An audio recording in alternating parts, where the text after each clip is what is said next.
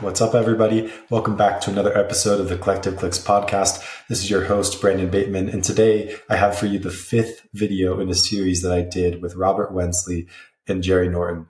This video dives a lot into specifically local versus national markets. How many exit strategies should your business have? How many marketing channels for your business should your business have? Honestly, in this industry, there's a lot of people telling you you have to run a business one way or another way. I'm going to break down a more centered conversation around the topic and talk about the different ways that you can do it and why you might choose to go one direction versus another.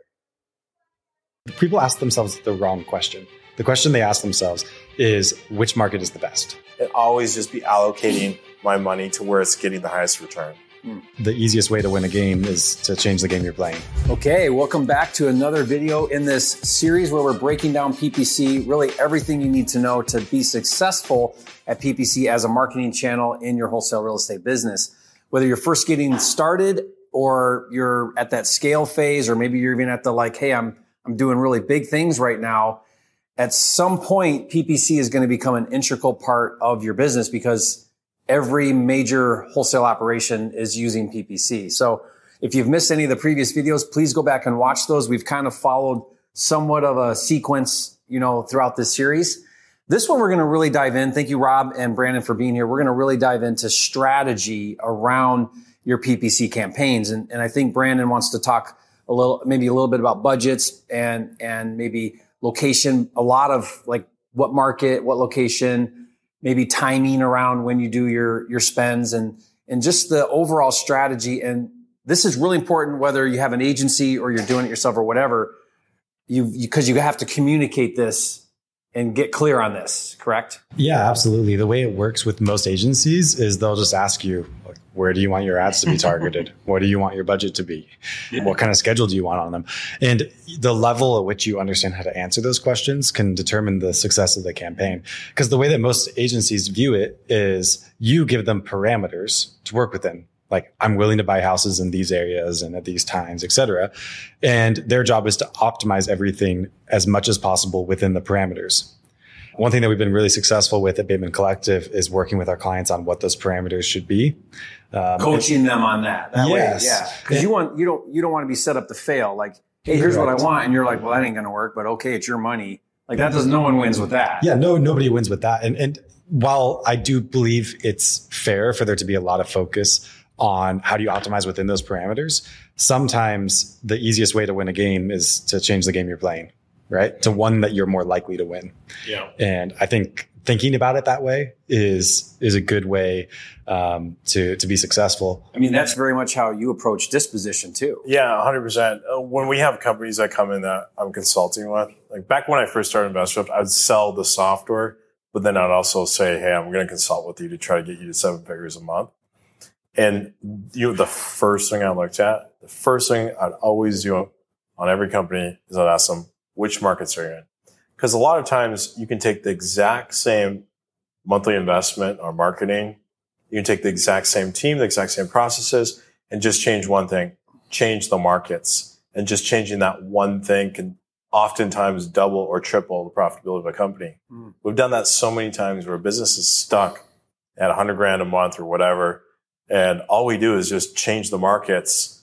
And two, three months later, they're doing 300, 400,000 a month. So it's, it's really critical. You, you got to get this down. You got to understand. And, and people then, they always want a list of the markets. Here, what's the list of the markets? That's not the right way to think about it. What, how do you think about it?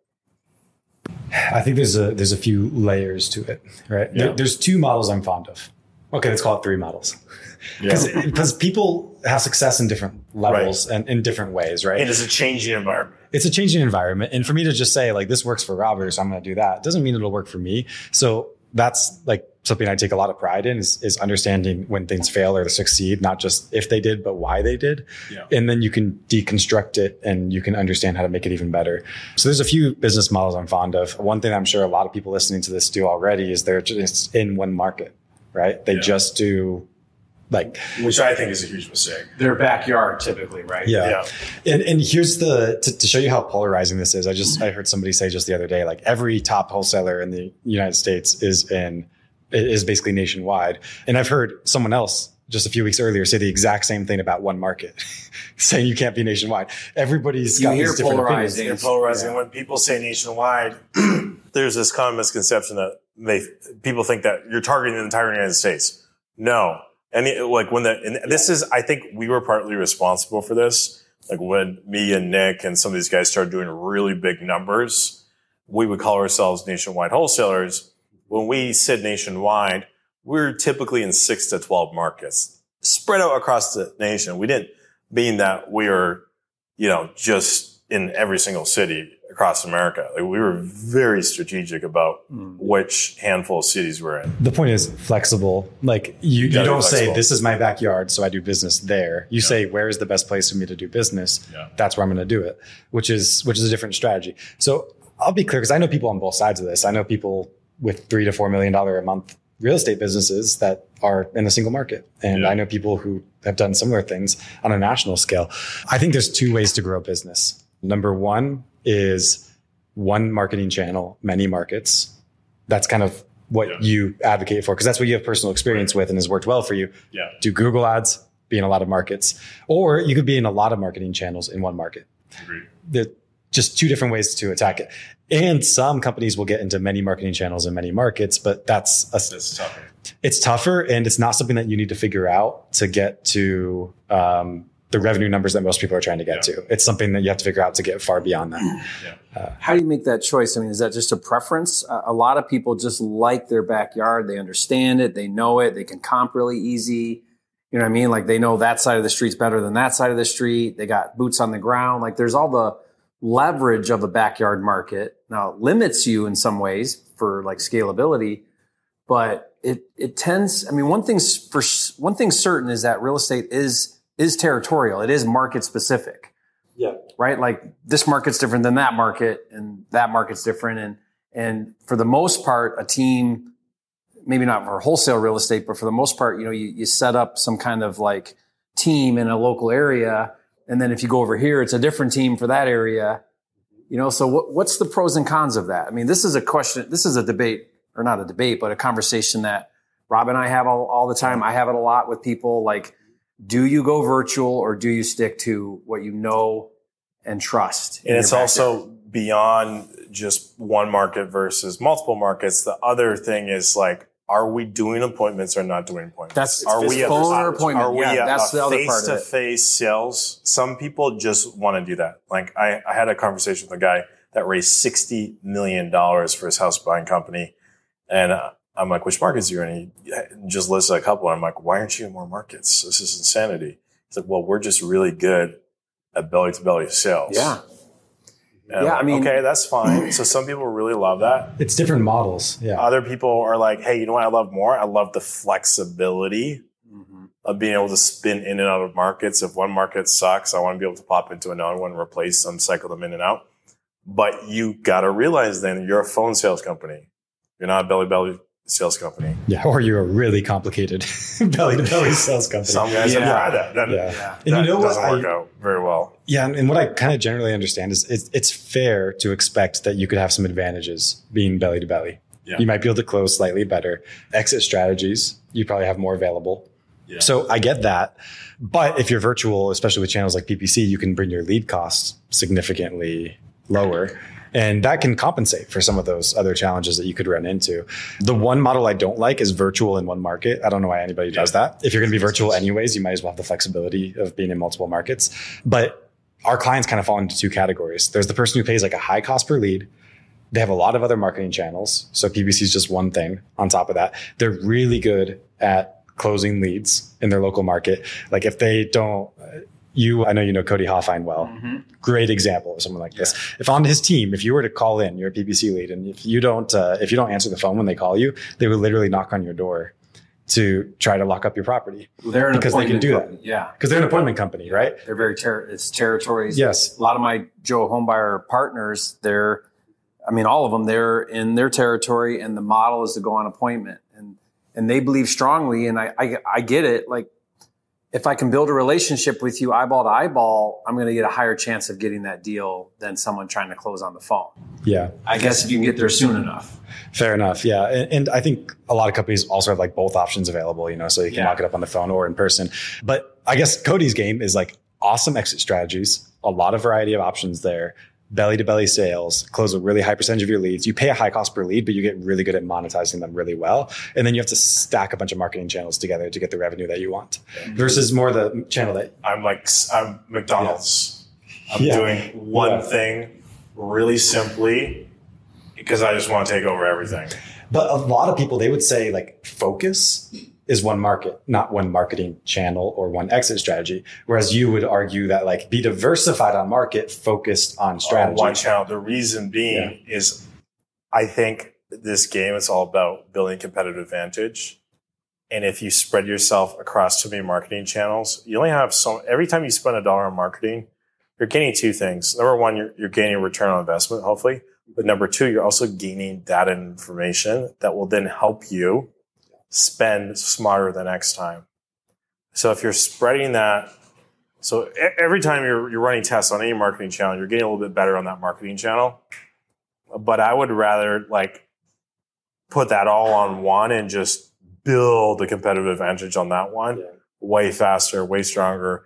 And I also like to, you know, like I said, I know like the dollar per hour down to the dollar of each of my sales guys, what they sell per hour. Like everything is so dialed in and if they fall below their like median threshold dollar per hour of what they sell, I can look at like six numbers and know exactly why it is in 30 seconds. Like that's the level of granularity I like to have in my businesses where everything is super data driven. Because to be honest, I'm a nerd, right?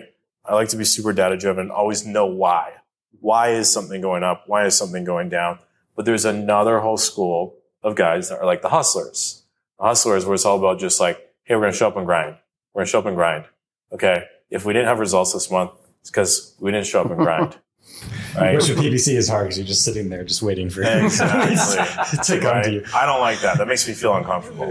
Yeah, I, and I totally get what you're saying, Robert. And also, it's worth saying that so much of like I think a lot of the reasons that people don't go into multiple markets really come down to limiting beliefs because that's not how they've done it before. Like, because a lot of the people in this industry, they've been in this industry for a minute, and before tools like Investor Lift and before things like COVID that made phone sales a lot more normal in this industry. Yeah. It wasn't, it's not like it was impossible to do virtual as a business, but it wasn't normalized and mm-hmm. it definitely was the unusual thing to do. So I think part of this is just the, the overall trend. I, most of the time when I talk to people, the reasons that they don't want to go virtual are just made up in their head. Mm, I agree. Now it is like, I do think you let's just say you have a business that's operating in a single market and you have a decent sized team, SOPs built out, all of that. SOPs are like standing op- standard operating procedures. If you're going to launch a national model, I do think in some ways you have to think of it like entering a new line of business or building a separate business because the, the processes can be kind of different. So that's where I've seen like you don't want to think of it as just the same thing you've been doing because you do have to operate differently. Um, but so you either have to in be willing multiple markets. Yeah, yeah, yeah, and like doing virtual acquisitions is a whole different process than in person acquisitions, yeah. and being able to find buyers anywhere is way different than finding buyers in one market where you just have all your buyers on the list. I mean. Uh, at least if you're going to do multiple marketing channels, the smart thing would be like what Robert said: go go vertical deep on one before you introduce another. Yeah. Because what happens is, is we tend to go, we tend to be like a handyman with marketing where we're, we're okay at a lot, but not really good at any. Yeah. Just like a handyman is, right? And that's a big problem because if you don't, I mean, direct mail is its own animal. There's so much nuance. There's so many things to it. it takes time. You really got to put a lot of effort to get really good at it. Mm-hmm. And so like, but if you're just like, grab a template off the internet and starts mailing to it, yeah. thinking that you're going to crush it. You're not. There's too many things yeah. to learn around how to do that well. Yeah, and like my my other argument against like going all in on one channel, Google Ads, and going to multiple markets is like it is a business owner. Your job is to allocate resources most efficiently. So a lot of times when I jump on a call with a CEO of a company, one of the first things I'm going to ask them is, okay, what is your return on ad spend per marketing channel? And a lot of times I'll get on a call, they'll be like, hey, we're doing 8x return on ad spend on our Google ads. That's our number one channel. And we're doing 4x return on ad spend on our direct mail. I'm like, okay, and how much are you spending on each channel? Each oh, we're doing fifty thousand dollars a month on Google Ads, and we're doing fifty thousand dollars a month on direct mail. I'm like, so why don't you just peel off the problem? direct mail, take that fifty thousand, and spend it all on digital, and you'll make twice as much of a return because you're doing Is four x on one channel, eight I x mean, on. cl- You should clearly they always see go that. deep. Clearly they see that They though, don't. right? Is it a diversification thing So or that's like, what their is it? counter argument. Is like, Yeah. well, you know, I don't want to go all in on Google Yeah. in case like something goes bad. Yeah. I'm like, dude, like, okay, but you're also all in on one market, which means you're carrying all the market risk. Anyway, If that market's going up, you're going up. If that market's going up, like, I'll give you an example. Q4 and Q1, wholesalers got crushed because we were going through an adjustment period. Okay. Wholesalers, do you find them when we're down here? We do you find them when we're up here? We don't actually care where the prices are. We just get crushed on the adjustment because it takes a while for sellers' out, expectations adjustment to align. The buyers are looking six months ahead. Yeah. The sellers are looking six months ahead. so behind. buyers adjust quickly, sellers adjust slowly. Exactly. So we've gone through that on the East Coast. The East Coast is now normalized. People are back. It's back to normal operating. Expectations have aligned. Phoenix still isn't there. So all the guys that were all in on Phoenix, only doing Phoenix, they're still struggling. They're they're really hurting Because sellers are still stuck on yesterday's they prices. went all yeah, and they in that market But even if the retail carried- prices didn't change that much, buyers are now buying at 65% yeah, they want to go back to instead the of 90. fundamentals. Yeah. So the Phoenix, guys you could sell it like 100% of ARV Yeah, as high as before. before. Yeah. Yeah. Good. So like the guys that went all in on one market th- th- made the decision to carry all that market risk. They might have diversified their risk on marketing channels by having multiple marketing channels, but The they they know. carried all of that market risk. Therefore, they're still hurting. I, I would really rather spread my risk on markets and be able to turn, get in and out of markets like I'm getting in and out of stocks and always just be allocating my money to where it's getting the highest return. Hmm. Yep. I, and I, Interesting perspective. Yeah. and it's, it's becoming more popular, but still fairly unique in, in the space. And we have But clients for, for both. people watching that are working a backyard market, you also see success with that as well. We do. It's just you have to know the model. The model is you have to be the best in that market at monetizing those leads. So when you're competing, and this all goes back to the bid theory, right? When you're bidding against Robert, who's a national wholesaler, I don't know if you want to call it national, but you get what I'm saying, where he's flexible across markets. He's in your market. When he's underwriting what value he can buy things for, you have to be able to bid twice as much because you need, you're the guy that's going to the auction where they're selling 100 widgets and you need to buy 100 widgets, right? So that means that you got to be able to pay more money than him which means that you have to have a really solid monetization strategy. You have to have all the right exit strategies, options to help every seller, and you have to do novations and Yeah, MLS yes. and flips and, and that, that makes sense. The guys that that go just like look at Tiffany High, for example. You know, she really loved Tiffany High. She has great operational training. But if you look at people that run operations, she has to teach all the different exit strategies because you have to.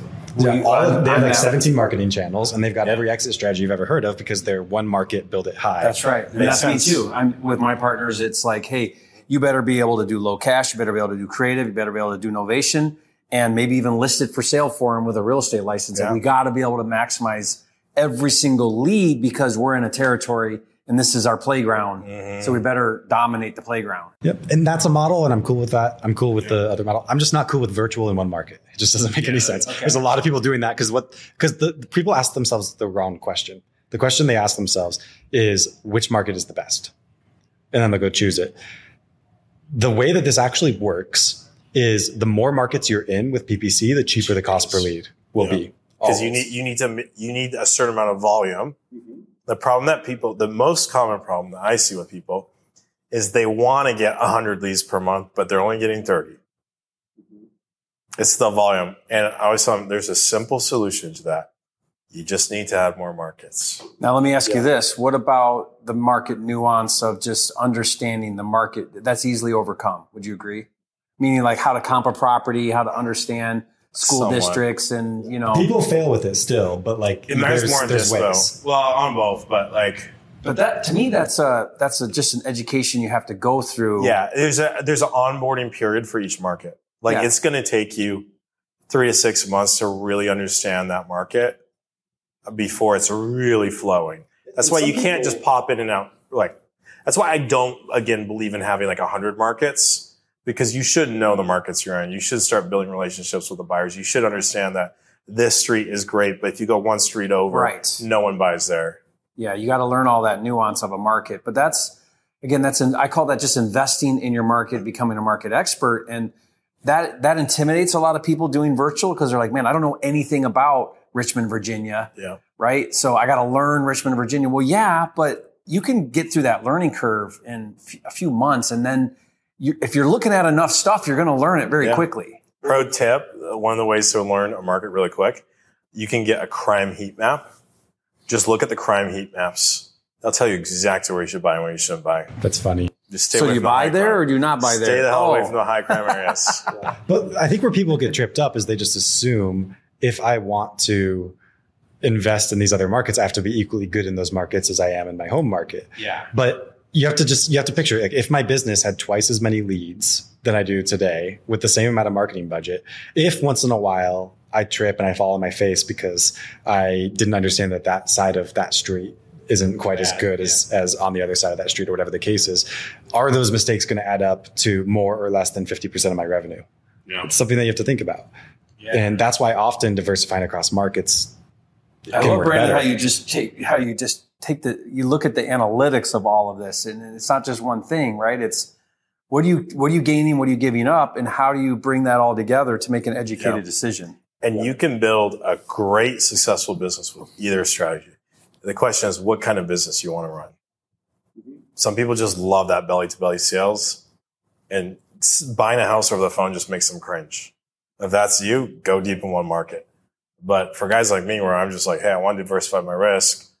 I want to run everything with perfect analytics, always know why things are moving up or moving down, and have flexibility and agility belly to belly sales makes me cringe. I'm like, that's the last thing I want to do. because you're tied. It's Yeah. it's uh, it It's means you have to be it means you have to be there. So so the way this works, like I- I'll just give you an example. I know you love like working with on market stuff. let's just say you can send unlimited offers on the MLS with the push of a button, right? So let's just say you go in and, and you're just only going to send offers to ten houses, but you have to buy one house. Okay. What percentage of ARV are you going to send that offer at? Fifty percent. If you have to get one house, you put it at fifty percent. You're saying if I if I make ten offers and I have to buy a house, You you must buy one house. yeah, I'm going to go as high as I can. You, you have to go high. Yeah, you have to go high. Versus if you could do the entire United States and submit offers at some percentage Oh, I of see where ARV on everything, Yeah, that, that's a great thought analogy. That is Yeah. really Now I can go thought at forty percent because I'm because you go still need one, best. You right? The number of properties is what matters. Yeah. And it's the same thing with the Google Ads auction. You're basically putting these bids in on these clicks. So you can underwrite really aggressively and try to buy at a deep discount if you're across a bunch of markets because you don't need the volume. You don't have to win that bid. If you're in one market, you have to win it. So if you're in one market, the goal is how do I build my business model in such a way that I can be the highest bidder?